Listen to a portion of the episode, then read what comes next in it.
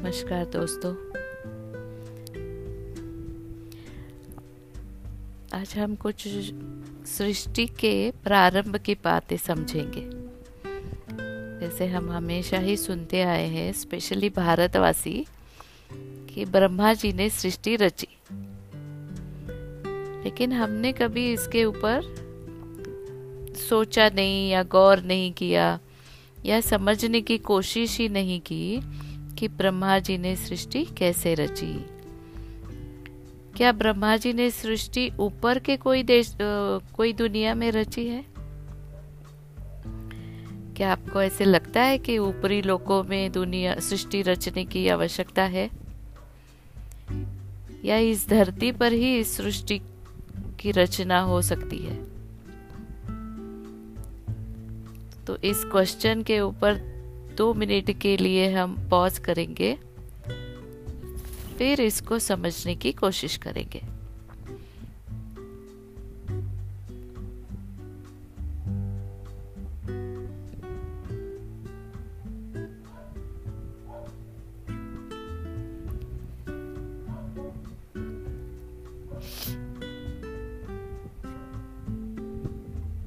तो अगर किसी का कोई आंसर हो तो आप ज़रूर डिस्क्रिप्शन बॉक्स पे डाल दीजिएगा। अभी के लिए हम समझते हैं कि ब्रह्मा जी ने सृष्टि कहाँ पर रची। और अगर ब्रह्मा जी ने पूरी सृष्टि की रचना की, हर आत्मा को बैठ के रचा तो फिर यहाँ तो वो ऐसे इनएक्यूरेट हो सकती है क्या? और एक मनुष्य इतनी आत्माओं को जन्म दे सकता है क्या? क्या फिजिकली ये पॉसिबल है? तो इसके ऊपर भी हम थोड़ा सा गौर करना चाहिए कि ब्रह्मा जी ने सृष्टि कैसे रची?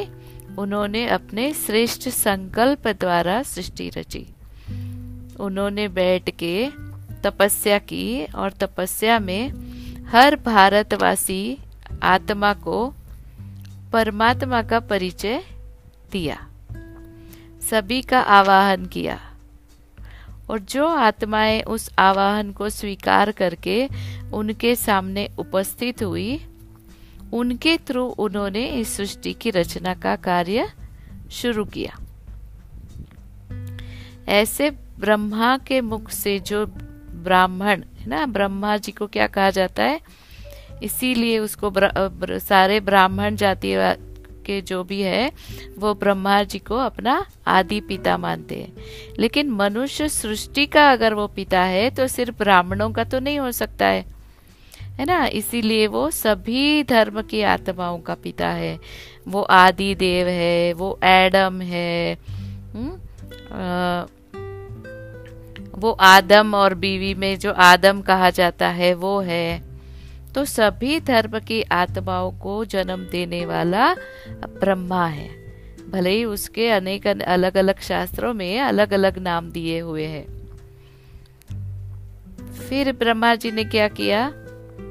उन ब्रह्मा जी के हाथों में क्या दिखाते? शास्त्र दिखाते। तो चारों शास्त्र, हा? चारों ही जो वेद शास्त्र पुराणों का जो रहस्य है, वो ब्रह्मा जी को पता है, इसलिए ब्रह्मा जी के हाथों में वेद दिखाया है। फिर माला दिखाई है ब्रह्मा जी के हाथ में।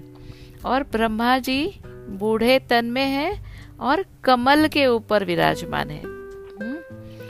अब सारे ही देवी देवता इतने सुंदर देहधारी है, फिर ब्रह्मा जी बूढ़े क्यों है? और कौन से कमल पे बैठे हैं? क्या आपको लगता है कि कोई कमल पुष्प पे बैठ सकता है? हम्म? तो ब्रह्मा जी ने क्या किया है? अपने विकारों के ऊपर जीत पाई है। जो पाँचों विकार रूपी है उनके ऊपर काम, क्रोध, मोद, लोभ, अहंकार के ऊपर जीत पाई है। इसीलिए उस, उनको कमल आसनधारी दिखाया है।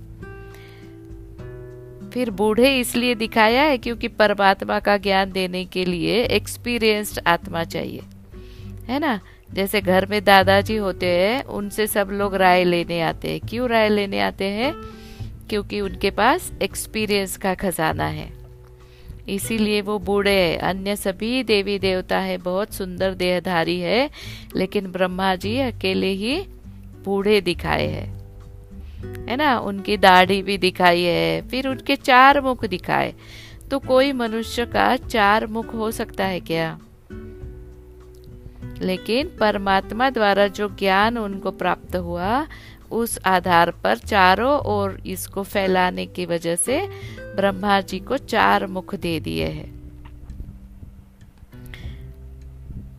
तो ऐसे ब्रह्मा जी को हम मनुष्य सृष्टि का आदि देव कहते आदि देव ब्रह्मा जिनसे सारी सृष्टि की शुरुआत होती है। इसमें किसी धर्म की आ, या रिलीजन की बात नहीं है फ्रेंड्स ये एक सिंबॉलिक है।